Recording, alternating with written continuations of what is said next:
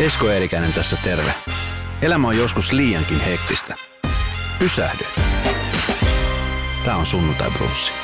Maria Veitola on mulla sunnuntai brunssin vieraana. Siis vihdoin ja viimein Maria Veitola. Älä muuta sano. Mä oon, siis, Kiitos mä oon, yrittänyt, kutsusta. mä oon yrittänyt saada sua valehtelematta. Siis sä olit ihan ekojen joukosta, ketä mä halusin saada tänne mun vieraaksi. No mikä siinä silloin oli? Sä olit jotenkin niin, siis mikä siinä oli, että mä halusin vai mikä Eikö, siinä miksi oli? mä en tullut? No siis sä oot niin kiireinen. Niin, Sä olit, sit jossain vaiheessa olit Intiassa, en se on joku muu. ja sä olit jossain reissussa. Niin, Jossain pidemmällä sä olit reissussa. Intiassa en ole ollut, mutta monessa muussa paikassa. Jossain paikassa olit ollut reissussa ja sitten sen jälkeen sä tulit ja sulla on ollut, siis sä oot tosi kiireinen. Mm, Nyt sulla on ilmestynyt kirja, kyllä. jonka mä luin tässä viikonlopun aikana. Ihan totta. Ja kuten tässä kirjassa sanotaan, niin, niin, tota, niin tässähän niin kuin monet ihmiset olettaa, että sut tunnetaan. Että sä tunnet mut radiosta tai telkkarista tai IGstä ja mäkin luulen, että mäkin tiedän sut jostain, kun ollaan kumminkin tavattu ja nähty. Mutta sitten kun tämän lukee tämän kirjan, niin paljon uutta asiaa, mitä jos koskaan edes tiennytkään, josta nyt käydään läpi. Niin, no siis pohjoiskarjalaisuus on sulla niin kuin veressä. Joo, siellä mä oon syntynyt ja siellä mä oon ollut koko lapsuuteni yhdeksänvuotiaaksi asti. Kyllä. Ja sitten mm, mä oon siis syntynyt Pohjois-Karjalassa Eno-nimisessä kunnassa, kunnassa ja me asuttiin tosi tosi pienessä kylässä siellä Uimaharjun Honkavaaralla. Ja sitten yhdeksänvuotias olin, kun muutettiin isoon kaupunkiin eli Imatralle, jossa on mitä 30 000 Hmm. asukasta, joka tuntui siinä mitta, tai siinä skaalassa tosi isolta, mutta se nyt ei ole Pohjois-Karjalaa, se on Etelä-Karjalaa, mutta kuitenkin niin kuin aika sama semmoinen itärajan henki. Tota niin, käydään kohta, siis oli hienoa, muutamia juttuja pystyi niin kuin tunnistamaan itsessäänkin. Ja sitten jos mä niin kuin, kun mä luin tätä kirjaa, niin mä toivon, että mun tytär ei ajattelisi, mutta ajattelisi minusta samalla lailla. Kun tota, sä kerrot tässä sun kirjassa, että sun isä, joka on edesmennyt, niin sä muistan tuonempana se, että hän oli todella ankara ja tiukka ja se oli, se oli semmoinen, joka, niin kuin, joka aika niin kuin kertoi, että miten asiat tehdään ja miten mennään. Joo, kyllä. Ja, nyt, ja nyt ne oli niitä asioita, mitä sä myöskin kaipaat hänestä. Että se oli, se oli kumminkin sellainen ihminen, joka niin kuin opasti ja neuvoi. Siitäkin huolimatta, että sä et välttämättä olisi halunnut opastusta ja neuvoa. Joo, mun isä varmasti, mä vasta olen niin kuin myöhemmin tajunnut sen, että hän, hänen niin kuin tapansa osoittaa rakkautta oli varmaan ihan vaan semmoiset niin käytännön teot, että, että että mä en niin kuin muista, että hän olisi silloin, kun mä olin vaikka teini-ikäinen, niin koskaan sanonut mulle, että, että Maria, että mä rakastan sua. Mutta sen sijaan hän huo, huolehti siitä, että mä opin hyvin niin kuin ajoissa tekemään itse oman veroilmoituksen ja vaihtamaan auton talvirenkaat ja, ja käyttämään niin kuin tätä puuklapikonetta ja lankkaamaan kengät ja, ja kaikkea mies. sellaista. Joo, joo. Ja siis nyt ensimmäisen kerran itse asiassa, tämä on, niin mulle, tää on mulle tosi vaikea paikka. Mun isä kuoli kaksi vuotta sitten Hmm. ja, ja tota, nyt kun piti jättää veroilmoitus, mä unohdin sen. Mä unohdin sen ja mä en ole vieläkään jättänyt, siis mä oon niin kuin myöhässä monta päivää. Mä en tiedä mitä kaikkea sanktioita tota, verotoimistosta tulee. Mutta siis se, että, että, että, että mä niin kuin parahdin tätä kotona niin kuin kyynelissä, että, että miten mä oon niin kuin kaikki se, mitä mun isä on mun niin kuin ladannut ja mikä on sen, hänen niin kuin rakkautensa ilmentymä on se, että veroilmoitus hoidetaan ajoissa ja hyvin. Mä sössin sen. Eka kerta ikinä, että mä sössin sen, mutta mä sössin sen. No et sä nyt sös sinne. Sä, sä vielä kerkit antaa sen. No, Sitten- tuleeko siitä joku sanktio? No sit se on, sanotaan, että jos on pari kuukautta myöhässä, niin sieltä tulee ilmoitus, että se pitää jättää ja sitten sen jälkeen sitten alkaa tulee sanktioita. Mm. Hei, tota niin, sä oot varmaan aikaisemminkin saanut tarjouksen siitä, että tee oma, oma kirja. Joo. M- Miksi vasta nyt? Varmaan sen takia, että, että on ehkä itse ajatellut, mähän on kirjoittanut kolumneja parikymmentä vuotta eri lehtiin ja se tavallaan toimii niin kuin semmoisena rankana tolle kirjalle, niin mulla on ollut ehkä sellainen, että mä en oikein tiedä, mitä mä sitten kirjoittaisin, koska mä oon kirjoittanut jo niin monesta asiasta. Sitten se alkoi ehkä menee vähän semmoiselle ihme, ihmeelliselle niin kuin luiskalle, että mun otettiin yhteyttä eri kustantamoista ja pyydettiin niin kuin tämmöistä opaskirjaa nuorelle naiselle. Tosi monta kertaa se toistui, että, että sä oot nyt tämmöinen esikuva, että voisitko kirjoittaa opaskirjan nuorille naisille. Ja sitten mä rupesin jotenkin inhottaa ja tökkiä se tosi paljon, koska, koska mä en halua tehdä opaskirjaa. Mä en halua sanoa kenellekään, että teen näin ja näin, niin sit susta tulee onnellinen tai menestynyt tai upea tai hyväksytty. Ja, ja musta muutenkin semmoinen tavallaan jotenkin yksitotisten neuvojen antaminen on tosi vastenmielistä. Niin se oli varmaan se, että sit, kirjasta tuli jotenkin vastenmielinen niin kuin ajatus. Ja sitten myös se, että, että mä olin sillä että nuorille naisille, että, että, että nyt sitten lopulta kun mä omassa päässä jotenkin synnytin tuonne, että mikä toi mun kirja voisi olla, niin alusta lähtien oli sellainen, mitä mä hoin tuolla kustantamossa, että tämä ei ole sitten niinku naisille tämä kirja, että, tämä kaikki niinku ulkoasusta lähtien pitää olla selvää, että tämä on niinku kaikille, ihan kenelle vaan. Että mm. ei saa näyttää siltä on vaan jollekin tietylle ryhmälle. Mua on aina jotenkin ärsyttänyt, no ärsyttänyt, että ehkä vahva, vahva sana, mutta se on musta aina ollut vähän outoa, että kun on tässä vuosien varrella, niin mua on pyydetty lehtiin ja TV-tuotantoyhtiöihin ja radiokanaviin niin kuin kertomaan, että mitä sisältöä meidän pitäisi tehdä naisille – kerro, kerro meille, että mistä naiset on kiinnostunut. Sitten mä oon sillä että mä en niin tajuu tätä jotain sukupuoli niin kuin jakoa. Että naiset on kiinnostunut hyvästä sisällöstä niin kuin miehetkin ja kaikki muutkin. Että hyvä sisältö vaan kiinnostaa ketä vaan. Mutta siis tämä tarkoittaa selkeästi sitä, että, että tota niin, sä jotenkin et mä ainakin näen, että, että sut sitten näköjään otetaan niinku semmoisena niinku voimakkaan naisen äänenä, jonka pakko kertoa, mitä kaikki naiset ajattelee. Meneekö se sitten niin? Ärsyttääkö sua se sitten todella paljon, että sä oot tavallaan niinku tämmöinen esikuva? Koska esimerkkinä mä viime viikolla kerroin monelle mun työkaverille täällä, että Maria tulee haastatteluun vihdoin ja viimein tämän kirjan takia.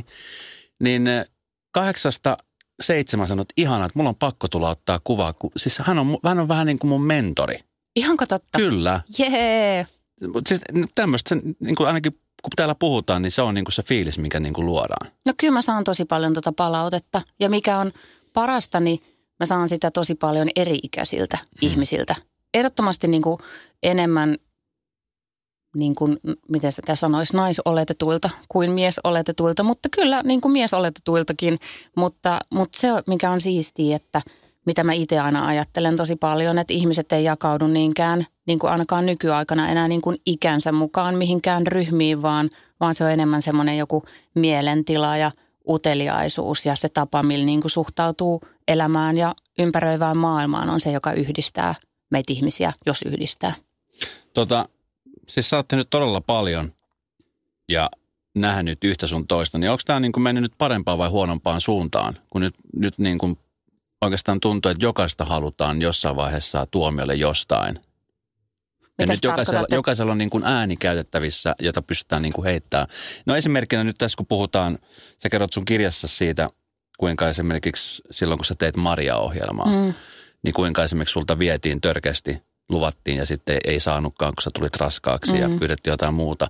Ja nyt niin kuin näistä asioista nyt puhutaan niin kuin entistä tiukempaan sävyyn, mikä on musta todella hyvä asia. Mutta onko se asia niin kuin muuttumassa sille, että et, et nyt niin kuin näitä asioita käydään niin kuin peruspohjaisesti läpi? Onko esimerkiksi tämän kirjan yhteydestä joku ottanut suhun yhteyttä peläten, että miksi sä Maria puhut näistä asioista?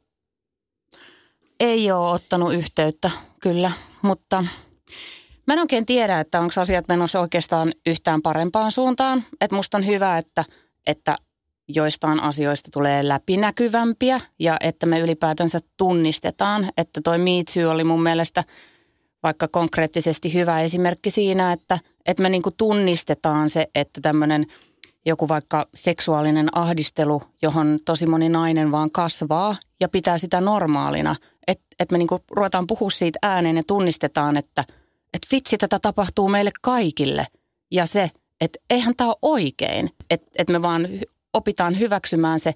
Mä en tiedä, mä, on, mä en ole mies, niin mä en osaa puhua miesten maailmasta, mutta mä oon aika niin kuin häkeltynyt ollut siitä, mitä on nyt ollut vähän semmoisia pieniä keskustelun avauksia ja mitä mä oon omien niin kuin ystävien ja tuttavien kanssa puhunut, niin, niin miehillähän on ehkä kenties jotain myös tuommoisia yleispäteviä niin kuin omassa mieskulttuurissaan olevia asioita, mitkä on normalisoitunut, mitkä on ihan kauheita. Esimerkiksi niin kuin väkivallan pelko ja joku väkivallan kulttuuri, mihin kuulemma pienet pojat jo kasvaa, niin kuin joko, joko tota alistuen siihen tai sitten niin kuin ottamaan siitä jonkun niskalenkin. Mutta tota, niin mä, en osaa, mä en osaa sanoa, että muuttuuko, muuttuuko asiat oikeasti, mutta ainakin sen verran, että, että mu, mu, muuttuuko työkulttuurit. Mutta se, että asiat on läpinäkyviä ja ne tunnistetaan, mutta että kyllä mun mielestä se on edelleen niin kuin häkellyttävää, että – että millainen niin kuin syyllisyyden taakka siitä on. Että nyt kun meillä on ollut jotain näitä ulostuloja, vaikka, vaikka tota, nämä niin kuin näyttelijättäret, jotka puhui akulouhimiehen mm. alistavasta käyttäytymisestä, niin, käytöksestä töissä, niin, niin on se musta tosi hurjaa, että kuinka helposti se kääntyy niin, että nämä naiset on kauheita ja, ja se, ja se niin kuin tekijä on se parka. Tai toinen esimerkki on sellainen, että mä olin mukana Tähdet tähdet ohjelmassa, missä yksi kilpailija oli Tomi Metsäketo ja mä en tiennyt hänestä mitään sen kummempaa, mutta, mutta sitten muhun alettiin olla yhteydessä ja naiset oli muhun yhteydessä ja kertoi minkälaisia tarinoita heillä on niin kuin Tomi Met- ja kokemuksia Tomi Metsäkedon kanssa ja, ja vaikka mulla ei ole mitään huonoja kokemuksia hänestä, mutta, mutta mulla ei ollut ensinnäkään tavallaan mitään syytä kyseenalaistaa ja mä en tehnyt mitään muuta kuin, että, että mä kerroin eteenpäin, että muhun otetaan yhteyttä, että mä en tiedä mitä mun pitää tehdä. Ja sitten tota, kanava ja vaikka tuotantoyhtiö tekisi omat päätöksensä hänen jatkamisesta siinä ohjelmassa, niin silti mä saan edelleen, mä saan niin kuin melkein joka päivä jonkun viestin siitä – että sä pilasit Veitola sen elämän. Sä, pelasit sen, sä pilasit, sä teit siitä työttömän ja sä pilasit sen elämän. Ja mä oon ihan sillä että mitä? Siis miten mä nyt oon tässä se, eikö hän ole hmm. se, joka on itse sen aiheuttanut. Että se syyllisyyden niin kuin, se, että mikä se syyllisyys on siitä sitten, kun asioita kertoo ääneen, niin se on aika, se on aika hiljentävä.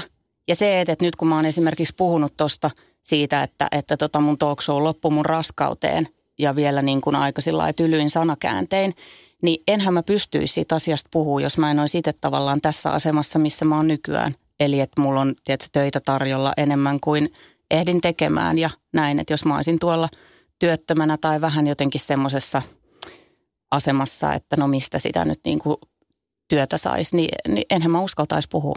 Mm. Ja se on kauheata.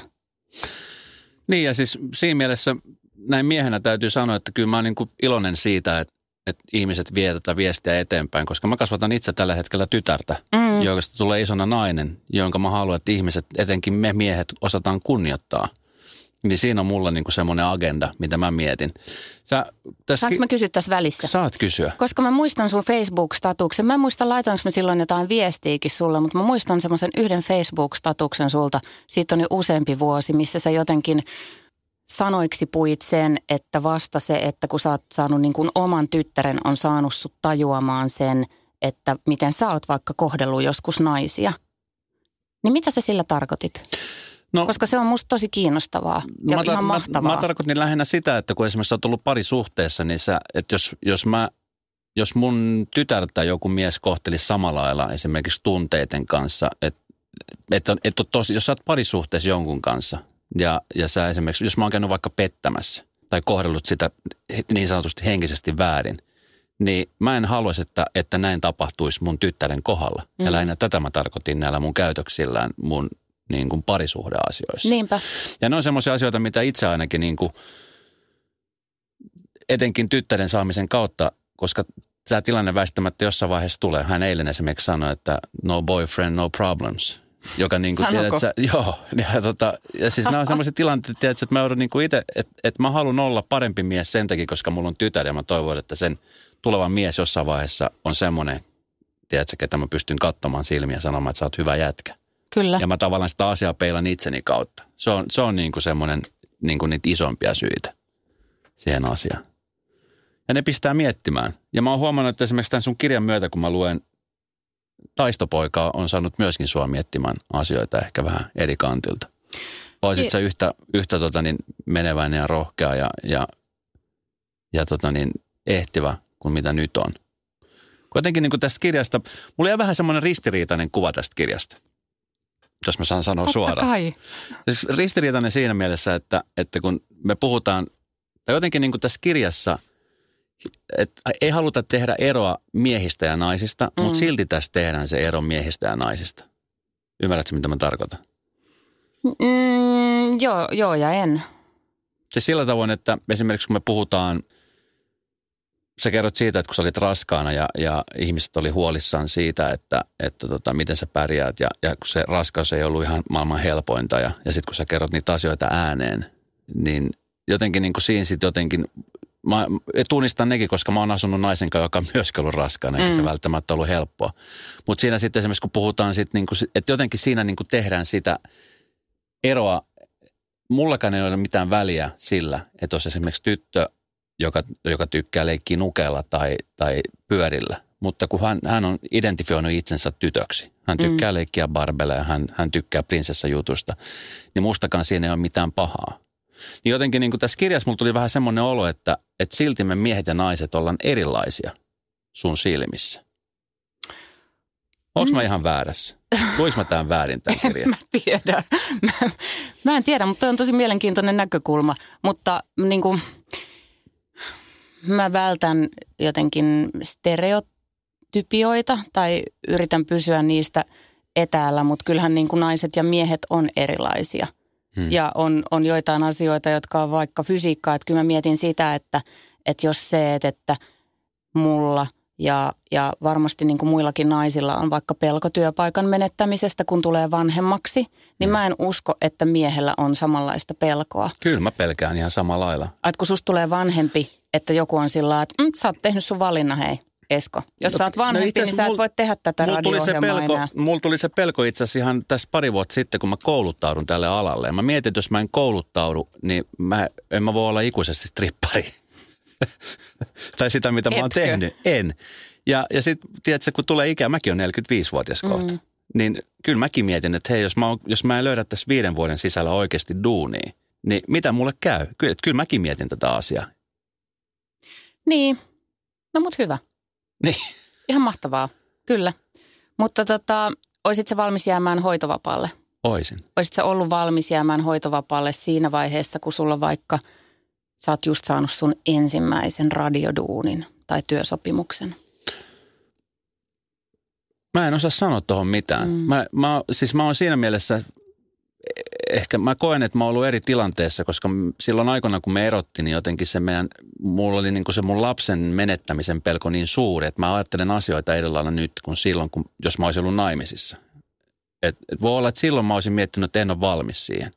Mutta nyt kun tavallaan mä jaan mun lastani äidinsä kanssa, niin nyt, nyt mulla on semmoinen fiilis, että kaikesta mitä mä saan vaan irti, kun se kasvaa niin nopeasti, niin mä haluan ottaa kaiken mahdollisimman irti. Mutta mm. mut on vaikea kysymys, mä en tiedä – Voihan, Mut, voihan se olla, että en olisi ehkä valmis siihen. Mutta kyllä siis mä itse niin kuin pienen pojan kasvattaja, niin kyllähän mä joudun myös miettimään tosi paljon ja mietin sellaisia asioita, että miten mä kasvatan mun pojasta sellaisen pojan, joka kohtelee kaikkia muita ihmisiä kunnioittavasti ja että hän voi toteuttaa itseään sellaisena, kun hän haluaa toteuttaa ja että hän antaa ihmisten toteuttaa niin kuin hänen ympärillä itseään niin kuin hyvin ja, ja tota, en mä tiedä, musta välillä tuntuu se, että, että, että mähän on siis intohimoinen feministi ja, ja tota, musta se on mahtavaa, että, että, meillä on niin iltasatuja kapinallisille tytöille, että me kerrotaan koko ajan tytöille, että vitsi, että sä voit olla ihan mitä vaan, että sä voit keksiä niin kuin,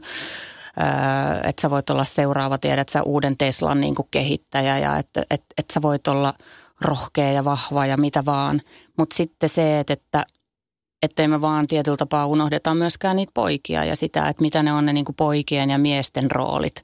Että mitä kaikkea pojilta ja miehiltä, mihin niitä ohjataan ja mitä heiltä hyväksytään ja että miten me saadaan heistä kasvatettua sellaisia tyyppejä, jotka osaa ilmasta itsensä vaikka niin kuin sanoin, eikä tarvii nyrkeillä ilmasta tai toisia alistamalla. Ja eikä mulla ole kauheasti vastauksia tuollaisiin, mutta mä yritän opiskella ja pohtia ja tietysti niin kuin puhua sekä – ei pelkästään naisten, vaan, vaan miesten kanssa. Että, että se mikä on tavallaan, että, että, että kun, mä, mua niin kuin, kun mä oon feministi, niin monellehan se on, niin kuin on sellaista, että, että ahaa, että sä vaan vihaat miehiä ja sä oot niin kuin miehiä vastaan. Että mä ajattelen, että meidän pitäisi vaan yhdessä tehdä kaikkea tasa-arvoisesti ja yhdessä ratkoa näitä asioita.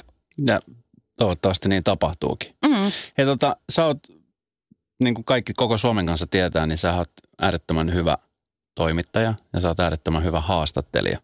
Kun tämä sun kirja tehtiin, niin mä huomasin, että sieltä tietenkin nostettiin just niitä, että Maria Veitola löysi sieltä vessan murusista jotain murusia ja tämmöisiä. Niin miltä tuntuu, että kun tämmöistä kirjaa, joka on aika avoin, mistä kerrotaan tosi paljon sun rakkaudesta sun isään tai isoäitiin tai aika avoimesti sun miehestä teidän rakkaudesta, niin nostetaan sitten tällaisia asioita sieltä.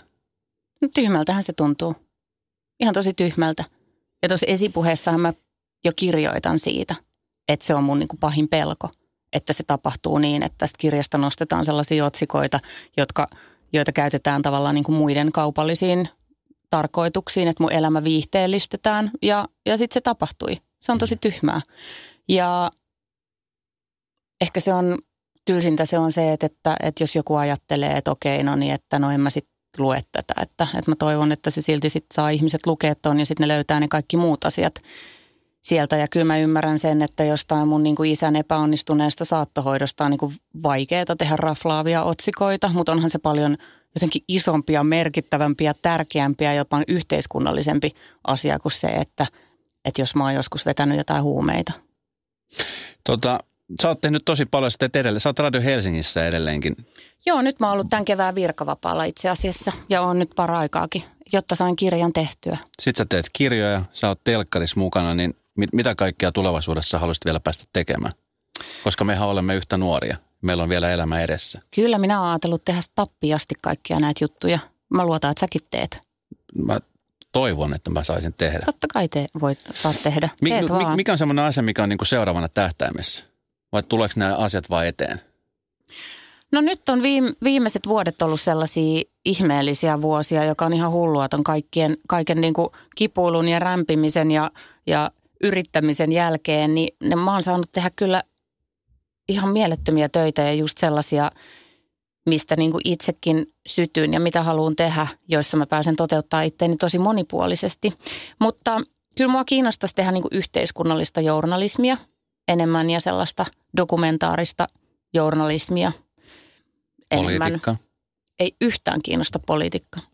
Sua on varmasti pyydetty aika monenkin otteeseen. Tiedätkö mitä Esko? Ei koskaan. Eikö? Ei koskaan. Ja mua naurattaa tämä tosi paljon. Mä sanoin Pekka Haavistolle meidän Embuske Veitola Salminen talk show haastattelussa joskus, että, että mä sanoin sen ääneen ja kysyin siltä, että mikä siinä niinku on. Että tiedät, että Roope Salmista on kysytty monta kertaa eri puolueista, mutta kukaan ei koskaan kysynyt mua. Sitten se vaan rupesi nauraa ja oli sillä että okei, no mä kysyn nyt.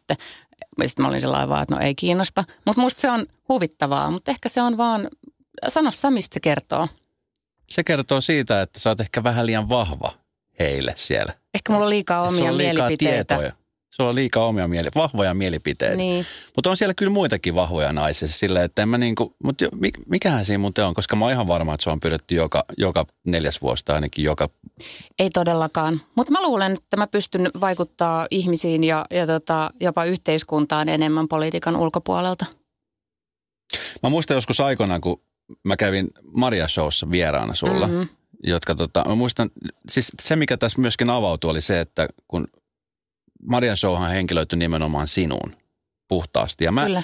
vaikka mä oon tehnyt myös näitä näin duuneja jonkun aikaa ja tiedän, niin mä en edes osannut sitä ajatella myöskään sillä tavoin, että tota, tietenkin kun siellä on tuotantotiimi ja, ja käsikirjoittajat, jotka tekee siitä, niin jotenkin sitten aina asiat henkilöityy suhun. Ja mä muistan sen, että, että jotenkin Marialla oli semmoinen vähän niin kuin B-mäinen niin kuin maine siitä, että, on, että älä mene sinne, että kun se on semmoinen, että se, se on semmoinen tosi. Ja sitten nyt kun sä oot tehnyt EVS tai yö, Yökylässä, niin, niin sä, oot, sä oot se, mikä sä oot. Niin kuinka paljon se ottaa päähän, että niin kuin se Maria tavallaan niin kuin teki susta sellaisen tietynlaisen kuvan, mikä, mikä ei, ei todellisuudessa ole Maria. No onhan se nyt osittain minä, mutta mm, et eihän se mikään niin kuin täysin kokonaan päälle liimattu hahmo, oli, hahmo ollut, mitä mä näyttelin.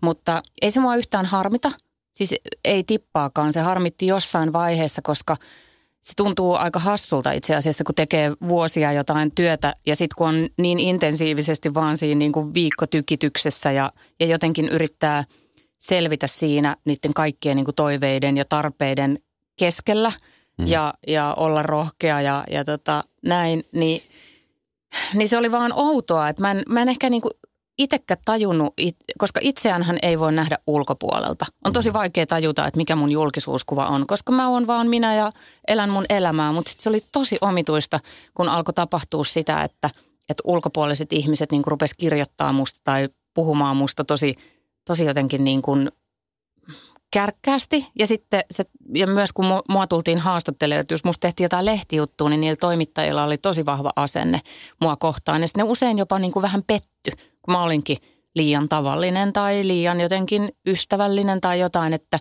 että mä luulen, että se vielä kasvoi jossain niin kuin joukkohysteriassa ja ihmisten päässä se mielikuva minusta niin kuin vielä isommaksi tai mm. jotenkin niin kuin oudommaksi kuin mitä se sitten olikaan. Vaikea sanoa, mitä siinä tapahtui.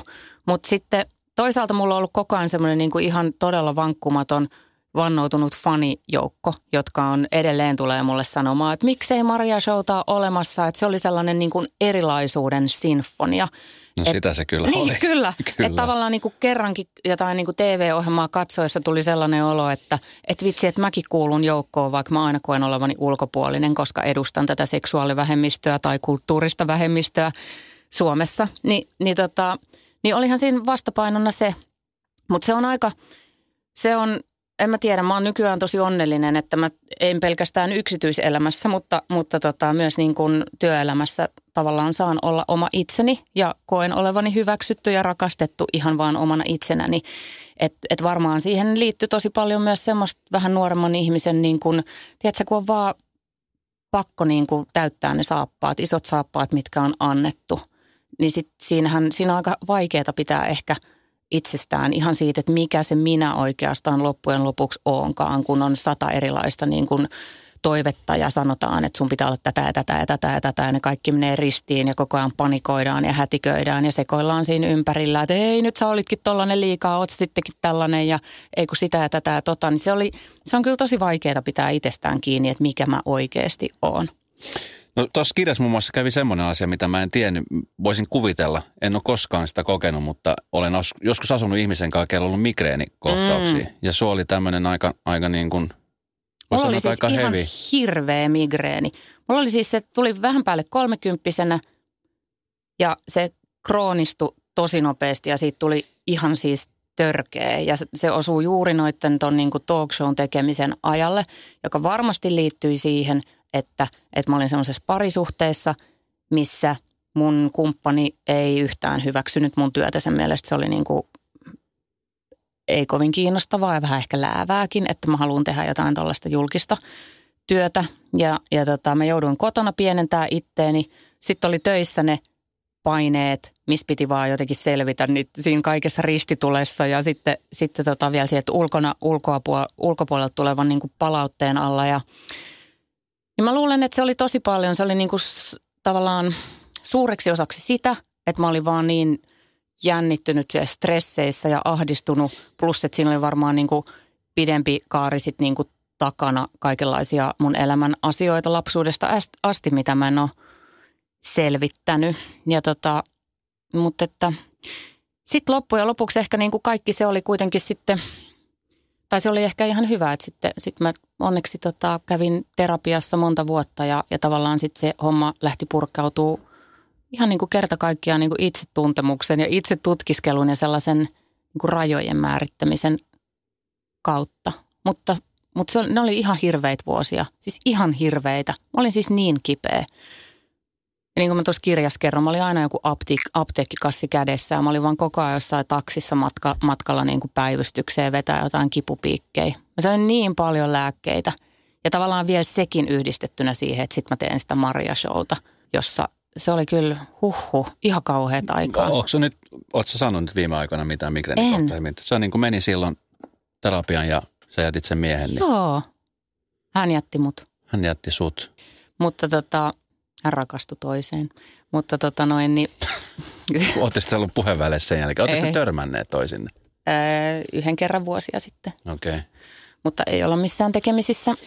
Joo, mutta si- siinä se sitten Mutta siis, oli, siis se, se, mikä musta oli, niin kuin, kun mä luin tota ja mä jotenkin tuli heti mieleen tämä ihminen, kenen kanssa mä asuin, joka myöskin sai niitä ki- piikkejä, kun mm. oli niin hirveitä, kun sit ikkunat oli kiinni ja verhot oli kiinni ja oksentelu tuli ja muut. Mutta tuli ihan hirveän paha olo. Ja sitten mä pystyn tavallaan niin kuin samaistumaan siinä, että kun sulla tuli niitä hyviä hetki, niin sä et osannut nauttia niistä, kun sä vaan pelkäsit, että Joo. kohta se tulee taas. Joo. Mikä oli niin kuin sama juttu silloin meidänkin kanssa se Joo. tilanne. Ja, ja se on niin kuin parisuhteessa oli todella jäätävä, koska sehän niin kuin, sä yrität auttaa, mutta sä et voi tehdä mitään.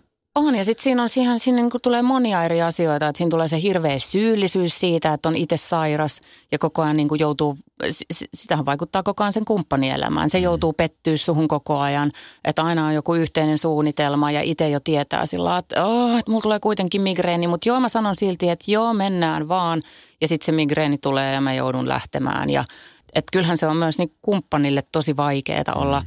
olla niin kuin sairaan ihmisen vierellä, että mit, miten sä pystyt tukemaan häntä oikein tavoin ja, ja onko sitten siinä niin kuin mukana jostain säälistä ja, vai jostain täydestä sydämestä. Että kyllä mä muistan, kun mä sille mun Excelle joskus niin kuin itkin jossain vitsi liikennevaloissa, kun olin tuossa apteekkikassin kanssa siellä liikenteessä. Mä, mulla meni silloin tosi huonosti tämän migreenin kanssa ja mä vaan itkin sille ja sanoin, että niin kuin mitä vaan, mutta että älä jätä mua että mä en niin selvii. Ja sehän on maailman epäreiluin sanoa noin. Mm. En nyt ihmiselle voi sanoa noin, että älä jätä mua, tiedätkö, että oo munkaan edes tästä säälistä. Ei voi sanoa, mutta mä, mäkin on, mä, siis mä oon joskus myöskin sanonut näin, mutta siis jotenkin mä ehkä peilan sillä, että jos mä sanon, että älä jätä mua, niin, niin en mä tarkoita sitä, että sä et saisi jättää mua, mutta tavallaan, että pidä musta kiinni, mm. auta mua. On ja semmoinen niin avun pyytäminen ja myös myös se, että, että miten sä edes viestität, jos, sä oot se, jos mä olin vaikka se, kun mä olin se sairas, niin osasinko mä viestittää mun kumppanille tai mun perheenjäsenille tai ystäville, että miten he voivat mua auttaa. En varmasti osannut, koska olin vaan niin, niin kuin käpertynyt siihen omaan mm. tilaani. Hei sit, niin kuin tuossa puhuin aikaisemmin, niin, niin tota, sun, sun isä on tietenkin merkittävä osa sun elämää. Pari vuotta isästä on nyt aikaa jättänyt. Joo. Mikä on Mitkä on fiilikset niin kuin tällä hetkellä? No kyllä mä ajattelen mun isää ihan joka päivä ja, ja, tota, ja ikävöin tosi paljon. En ole pystynyt poistamaan hänen puhelinnumeroaan enkä hänen lähettämiä sähköposteja. Ja, ja tota, mitä mä sanoisin, silloin kun isä kuoli ja sitten, sitten se suruhan on siis, se oli siis vaikka, vaikka me niin kuin tiedettiin, että hän oli aika pitkään sairas ja me sitä niin kuin kuolemaa osattiin odottaa ja tavallaan siihen – valmistautua. Että se on varmaan eri asia vielä, että sit jos ihminen niin kuin kuolee jotenkin vaan niin kuin suorilta, että kukaan ei osaa aavistaa sitä, että, että siihen niin kuin ehkä jotenkin osasi valmistautua. Mutta silti, sitten kun se tapahtui, niin se on, se on ihan, en, en, en mä ikin kokenut mitään sellaista surua. Se on niin siis repivää ja sellaista koko aikasta ja se on niin siis – niin järkyttävää se ikävä ja suru ja hätä ja tuska koko ajan. Ja mä ajattelin, että tämä ei varmaan niin kuin ikin voi loppua. Ja silloin mä muistan, kun ihmiset sanoi mulle semmoiset, jotka oli kokenut läheisen menettämisen, että, että ei ehkä niin kuin just nyt lohduta, mutta että, että kyllä se niin kuin aika auttaa. Ja niinhän se on niin kuin kaikissa, kaikissa asioissa, että, että on se sitten niin kuin jätetykset tuleminen tai, tai tota se, että ei saa unelmiensa työpaikkaa, niin kyllä se aika oikeasti on vaan ainoa, joka auttaa, niin kyllähän nyt kaksi vuotta myöhemmin niin ei se suru ole enää niin, niin kuin repivää, mutta, mutta on mulla hirveä ikävä mun isää. Ja mä just itse asiassa mun äidin kanssa puhuin siitä, että se on tosi jännää, mitä siinä tapahtuu, että, että mun isällä ja äidillä, vaikka he oli, he oli tota, mitä jotain yli 50 vuotta yhdessä ja oli aika niin kuin vaikeakin suhde, mutta olivat kuitenkin niin kuin tosi nuoresta ihan loppuun asti yhdessä. Ja mun ja mun isän suhde on ollut, ollut niin kuin aika ajoin aika vaikea, niin, niin se on jännää, että mitä sitten tapahtuu siinä sekä siinä niin kuin kuoleman hetkellä että sen jälkeen. Että et sitä ei oikeastaan muista niin kuin mitään niitä ikäviä hetkiä. Että antaa, en mä tiedä antaako kaikki, mutta mä oon ainakin jotenkin niin kuin antanut sekä isälleni että myös niin kuin itselleni anteeksi kaiken sen, että m- miten niin kuin me ei olla kaikkina aikoina vaikka osattu kohdata tai ollaan oltu tosi jyrkkiä ja ankaria toisillemme, niin, niin sit, sillä ei olekaan enää niin kuin mitään väliä. Että on vaan se joku, joku niin kuin mieletön kiitollisuus ja rauha siitä, että, että just hän oli mun isä. On se sanottu. Hei tota, multa aika usein kysytään sitä, että kun mä oon tehnyt sitä sun tätä ja yhtä sun toista ja etenkin mun ex-vaimoni on tehnyt sitä nyt kun lapsi kasvaa, niin mitä sitten kun lapsi alkaa hiffaamaan, että ketä te olette? No mun lapsihan on nyt kasvanut ja hän hiffaa mm. ja hän on todella onnellinen siitä, ketä me ollaan. Mä tässä sun kirjan lukiessa mä nauroin, kun sanoit siitä, että kuinka sun poika kutsui sua Maria Veitolaksi. Mm, kyllä, Kyllä, ja mä yritän sanoa hänelle, että please, kutsu mua äidiksi, please. Ihan sen takia, että, että mä oon, hän on ainoa ihminen maailmassa, kenen äiti mä oon. Niin olisi tavallaan kiva kuulla se häneltä, mutta myös se, että, että semmoisena hetkinä, jolloin mä yritän olla jotenkin inkognito tuolla jossain ihan vaan missä vaan kaupungilla tai ABCllä tai niin kuin tuossa kirjassa kirjoitan, niin Hoplopissa, niin niin sitten se geneerinen äiti olisi tosi paljon kivempi kuin se, että tule tänne Maria Veitola, jolloin kaikkien päät kääntyy. Ja, Aa, Maria Veitola on tuolla. Miksi sun tota, lapsi kutsuu sua? Oletko Esko Eerikäinen? Isi. Hmm. Mä oon isi. Okei. Okay. Mä oon isi, no, se on makea. Se on isi. Hmm. Se on vaan isi. Isimisi. Mutta mä en tiedä siis, mitä traumoja mä oon olemisellani jo lapselleni aiheuttanut ja tuun aiheuttaa. Sitähän mä en niin kuin voi tietää. Että varmaan joka tapauksessa ilman julkista työtänikin niin kuin jotain traumoja tulee aiheutettua. että täytyy yrittää kerätä sen verran varallisuutta, että voi sitten joskus osallistua hänen terapiakuluihinsa. Mutta millainen, millainen mutsi sä oot? Oletko semmoinen, semmoinen rento mutsi? Vai oletko semmoinen... Määrittele no, rento mutsi. No rento mutsi on semmoinen mä oon rento faija. Siis mä määrittelen se sillä, että meillä on tietyt säännöt, mm-hmm. mutta ne ei ole niin kuin ihan loppulukitut säännöt. Et, et meillä ei ole silleen, että nyt syödään lautanen tyhjäksi ja noustaan, kuten esimerkiksi äitillänsä on. Jos hän haluaa syödä neljä lusikkaa, niin että mä sanon, että okei, että jos sä et jaksa syödä, niin neljä lusikkaa riittää. Tavallaan mä kompromissin tekijä. Mm. Oot sä tällainen kompromissin tekijä vai oot sä pedantti? Oma kompromissin tekijä ja siis äh, erotuksena siihen, että, että mun mies on siis, hän on niin kuin – saanut täysin tämmöisen niin kuin vapaan kasvatuksen ja ollut ainoa lapsi ja on saanut nauttia siitä, että on ollut semmoinen oikein vanhempiensa silmäterä. Ja, tota, ja sitten taas, no, mulla on ollut tosi tiukka kurja, ollaan osallistettu, osallistettu niin kuin lapset kotitöihin ihan pienestä lähtien ja ollut tosi tiukat säännöt ja kaikkeen pitää, kaikkeen pitää osallistua. Ja, niin tota, kyllä mä oon nyt se löperömpi kasvattaja ja se paljon lempeämpi ja semmoinen, joka vähän, vähän tota antaa armoa ja oikoa. Ja, ja sitten taas mun mies on niin kuin ihan todella tiukka. Ni, niin tota, joo, mutta on mun mielestä rentomutsi. On, en mä kyllä tiukkissa ole, mutta kyllä, kyllä on semmoiset, on meillä semmoisia tiettyjä sääntöjä, että ei meillä esimerkiksi niin kuin, ei mun lapsi saa päättää – mikä on musta ihan käsittämätöntä. Nyt tietysti teillä on tämä, mutta hän ei saa päättää, että mitä me syödään. Tiedätkö, kun ei, joissain me, perheissä ei, ei, ei, ei. me syödään sitä ruokaa, mitä on tehty tai on tarjolla. Joo, joo, ja sama, siinä jo. kaikki. Joo. Siis Et joskus, sanotaan näin, että viikonloppuna, niin me voidaan, jos me ollaan lähdössä jonnekin, niin voi, voi toivoa, voi toivoa joskus, joo, että mitä sä haluaisit. Mutta lapsi on lapsi. Niin, mutta mä tiedän perheitä, missä tehdään, missä on vaikka useita lapsia ja, ja sitten kaikille tehdään omat ruuat. Ei apua. Niin. Se tulisi mitään. Niin, ihan kauheeta. Ja sitten itse syö vielä jotain muuta ja – Hei, onko tota, niin sun mies Jotti lukenut tämän kirjan? No ei se varmaan sitä kokonaan lukenut. Mitä se on sanonut siitä, mitä se on lukenut? Eihän tässä varmaan nyt mitään uutta tullut, hän tuntee sut lapikotaisin. No Vai tavallaan, tunteeko? no kyllä mä luulen, että siinä silti on. Että mä luulen, että hän niinku tietää noin kaikki asiat, että ei siellä niinku asioina ole mitään uutta, mutta, mutta tota, en mä tiedä, ehkä mä en, os, mä en niinku halua vastata hänen puolestaan, mutta on se varmaan niinku – jännää myös sitten lukea ne sanoina. On se kuitenkin erilaista kuin kuulla ne mun puhumana. Ja myös se, että, että, että tavallaan ehkä siellä on asioita, mitkä hän on tietänyt, mutta sitten niistä tuleekin sellaista niin kuin yleistä tietoa, niin, niin voisi tuntua vähän jännältäkin. Pelottiko avata? No sä oot kolumnia tehnyt, että siinä niin kuin aika henkilökohtaisia käydään läpi asioita. Mutta niin. mut pelottiko silti niin kuin tehdä tämmöinen kirja, jossa sä niin aika rehdisti kerroit, ja sitten on vielä sun oman kirjoittamaan? No se on ihaninta, että voi itse kirjoittaa. Kun osa kirjoittaa, niin voi kirjoittaa, koska silloin asiat voi kertoa just niin kuin ne haluaa. Sehän siinä on fantastista ja sitten se on just se ongelma, että sitten niistä tulee jotain lööppejä tai uutisia johonkin, missä ne on vähän vedetty mutkat suoriksi. Niin ei se itse se kirjoittaminen jännittänyt, mutta, mutta tota, kyllähän eihän mä, eihän mä tiedä, että sä, mä kerron tosi paljon, mutta eihän mä kaikkea kerro. Että kyllä mä tosi tarkkaan mietin ne rajat, että, mm. että mitä juttuja mä jätän kertomatta. Ja tavallaan siellä oli jotain sellaisia teemoja ja asioita ja mun kokemuksia, mistä mä olisin tosi, tosi, tosi paljon halunnut kertoa ihan sen takia, että ne on jonkinlaisia ehkä tabuja yhteiskunnassamme.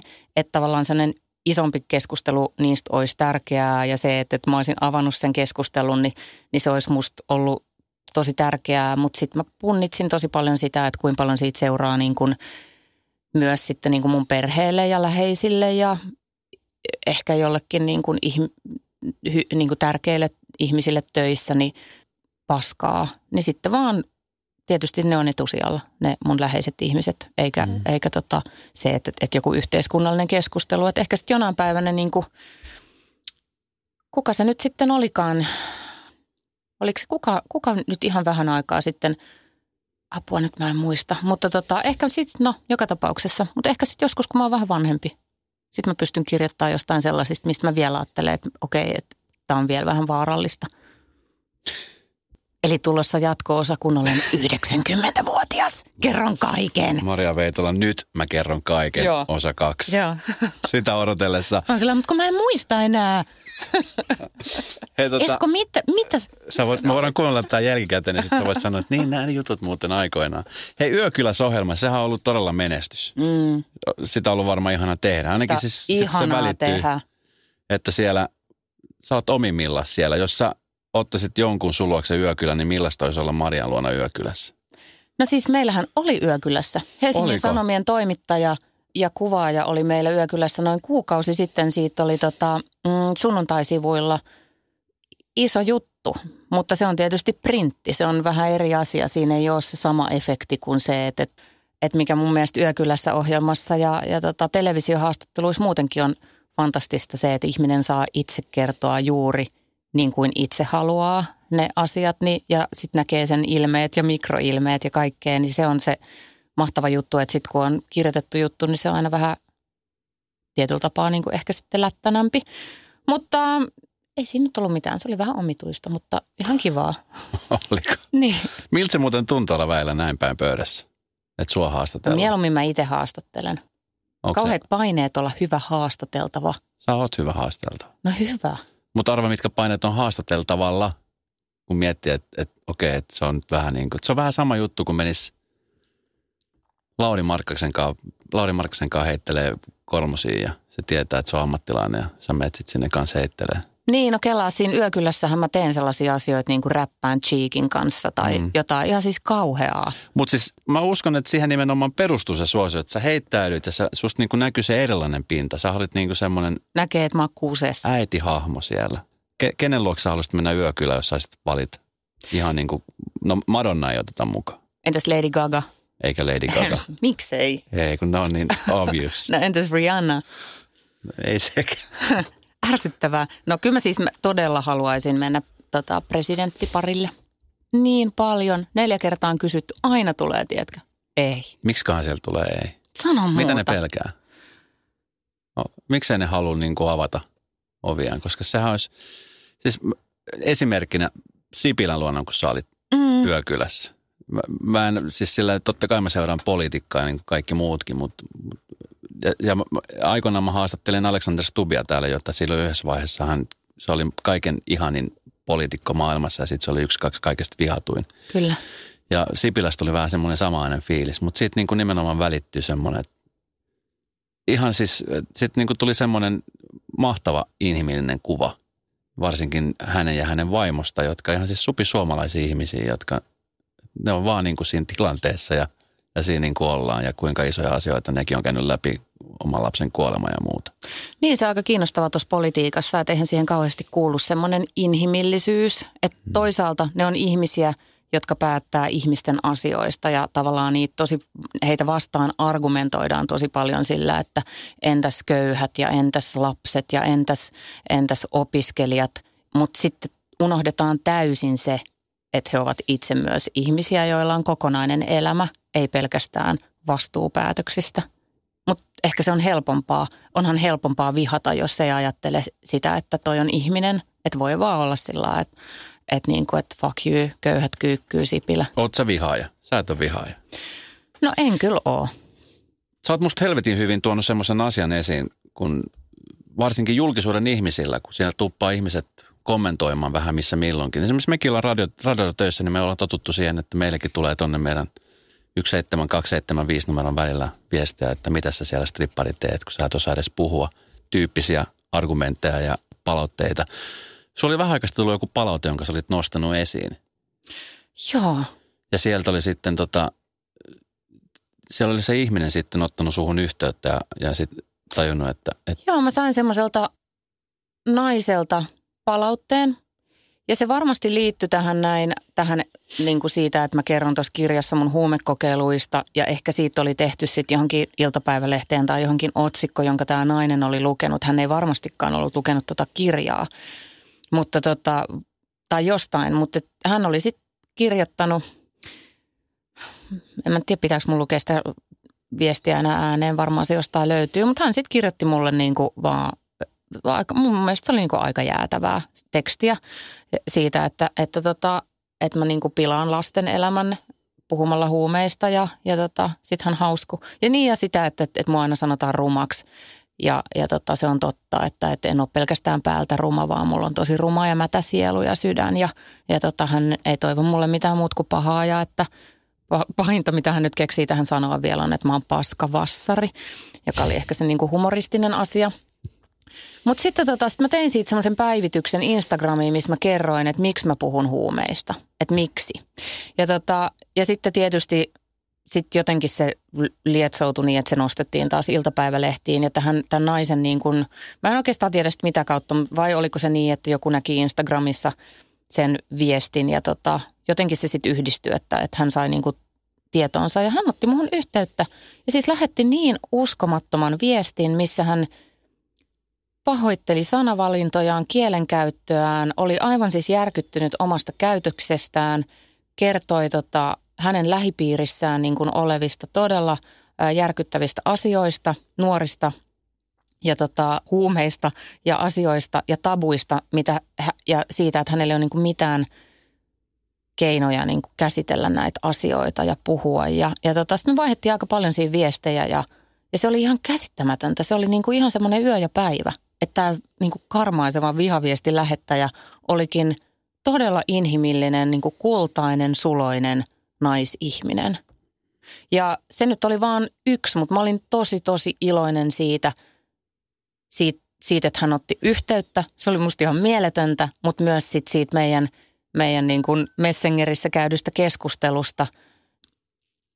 Ja tämä on ehkä tää on niin kuin samaa sukua sille asialle, että, että tota, mua aika paljon on arvosteltu sen takia, että, että mä käyn vaikka Laura Huhtasaaren tai Juha Sipilän luona yökylässä, että mä inhimillistän tällaisia niin kuin pahoja ihmisiä. Ja sitten mä ajattelen itse tosi vahvasti sitä, että, että mä jotenkin oman toimittajuuden niin kuin kautta koen, että mun, mun tehtävä, että mä niin kuin ajattelen, että, että mun tehtävä on enemmän olla sellainen sillan rakentaja kuin sellainen, että, että mä vaan ikään kuin sille vihaajallekin vastaisin vihalla – mutta harvoinhan niin kuin vihaviesteihin pääsee käsiksi sillä, että mikä täällä taustalla oikeasti on. Että toi oli aika ainutlaatuinen kokemus sen takia, joka tietysti sitten liittyy ihan vaan siihen, että tämä kyseinen nainen oli niin, niin kuin rohkea ja avoin, että, että hän päätti ottaa yhteyttä. Ja, ja niin kuin osoitti katumusta. Niin ja siis... Kelaa hän pyysi anteeksi. Niin ja siis hienoa, hienoa tulee, koska siis sanotaan näin, että nyt sanoisi 60-70 prosenttia, niin selkeästi siellä on semmoista niin kuin vaan paha ole jonkun purkamisen tarve. Ja sitten mikä on parempi tapa kuin nimettömänä Instagramiin tai mihin tahansa. On ja tietyllä tapaa se on sittenhän mulle ja varmaan sullekin ja mu- muille ihmisille, jotka on semmoisissa asemissa, että saa paljon vihaviestejä, niin tavallaan sanotaan just sitä, että aina yrit, niin kuin, että muistaa, että niillä ihmisillä on tosi paha olo, että sun on vaan pakko, tiedätkö, ymmärtää ja näin. Mutta silti se on jotenkin semmoinen, että no mitä mä voin sitten tehdä, että mitä mä voin tehdä, että jos mä vaan niin kuin ärsytän olemuksellani ja sitten mun päälle kaadetaan koko ajan paskaa, että mitä mä voin tehdä, että tämä niin kuin jotenkin, tiedätkö, edes laukeaisi tai joku kommunikaatio lisääntyisi, eikä vaan tämmöinen niin paskanheitto. Siihen mä en ole keksinyt vielä mitään systeemiä, muuta kuin tietysti sitten yrittää työssäni näyttää, että, että tota, kaikenlaisten ihmisten kanssa voi keskustella ja me voidaan niin kuin ymmärtää toisiamme eri arvomaailmoista huolimatta ja, ja näin, mutta se on, se on tosi omituista. Hei tota, meidän on pakko vetää kohta pikkuhiljaa meidän lentokone tuonne alas, laskeudutaan. Mikä fiiliset sulla on nyt tällä hetkellä? Kuinka onnellinen sä oot tällä hetkellä? No yllättävän onnellinen. Mulla on ollut tosi vaikeita vuosia, tässä niin kuin vähän liikaakin vaikeita vuosia. Niin, niin tota, mulla menee nyt, mulla on nyt jotenkin aika semmoinen hyvä ja, hyvä ja kepeä ja, ja tota, onnellinen olo. Joo. jännää, että pelottaa sanoa sitä ääneen, koska sitten on semmoinen, tiedätkö sen, se on se vanha kunnon sanonta, mikä se onkaan, että Teetkö sä usko siihen? kel onni on se jotain Sä et, kätkeköön. sä et usko siihen. Ei, mutta noin on varmaan jotain semmoisia asioita, mitkä on tosi iskostettu. Koska siis mä, sä sanot tässä näin, että mä täytin just 45, mä täytin tänä vuonna 45. Ja sitten kirjoitat tässä, että ja vasta nyt musta tuntuu, että mä tunnen mut. Mulla on mm-hmm. vähän samainen fiilis oman, omaan kohdalla. Mä muistan tässä jonkun aika sitten, kun ihmiset kysyivät, että eikö sulla niinku, eikö sulla mitään vai missä vaiheessa 40 kriisiä tai 50 kriisiä. Mm. Mä että no ei, että, että lähinnä niin kuin ihmiset ympärillä tekee siitä niin kuin kriisin. Että, että jossain ta- riidossa, ja mä muistan, mä tapailin just Mimmi, niin sanoi mulle, että sinäkin 50 ukko. oot- Apua, Kelaa. Apua. mä olin silleen, että no hei, ensinnäkin aha, mä oon vasta 45.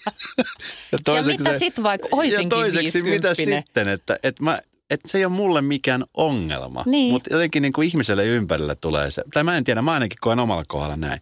Niin, sama täällä. Ja se on, se on outoa tähän niin kuin keski-ikäisyyteenhän liittyy tosi paljon sellaisia stereotypioita, että, että tiedätkö, elämä on tylsää ja ihmiset on tylsiä ja ne, ja ne on jotenkin päästänyt jo, päästänyt jo irti ja ei niitä enää kiinnosta mikään. Mut, mutta tota, niin kuin tuossa aikaisemmin puhuin siitä, että mä uskon, että ihmisiä enemmän yhdistää ei ikä, tai määrittää ei, ei niin kuin ikä, vaan, vaan tota, suhde elämää siitä, että kuinka utelias ja intohimoinen on elämää kohtaan.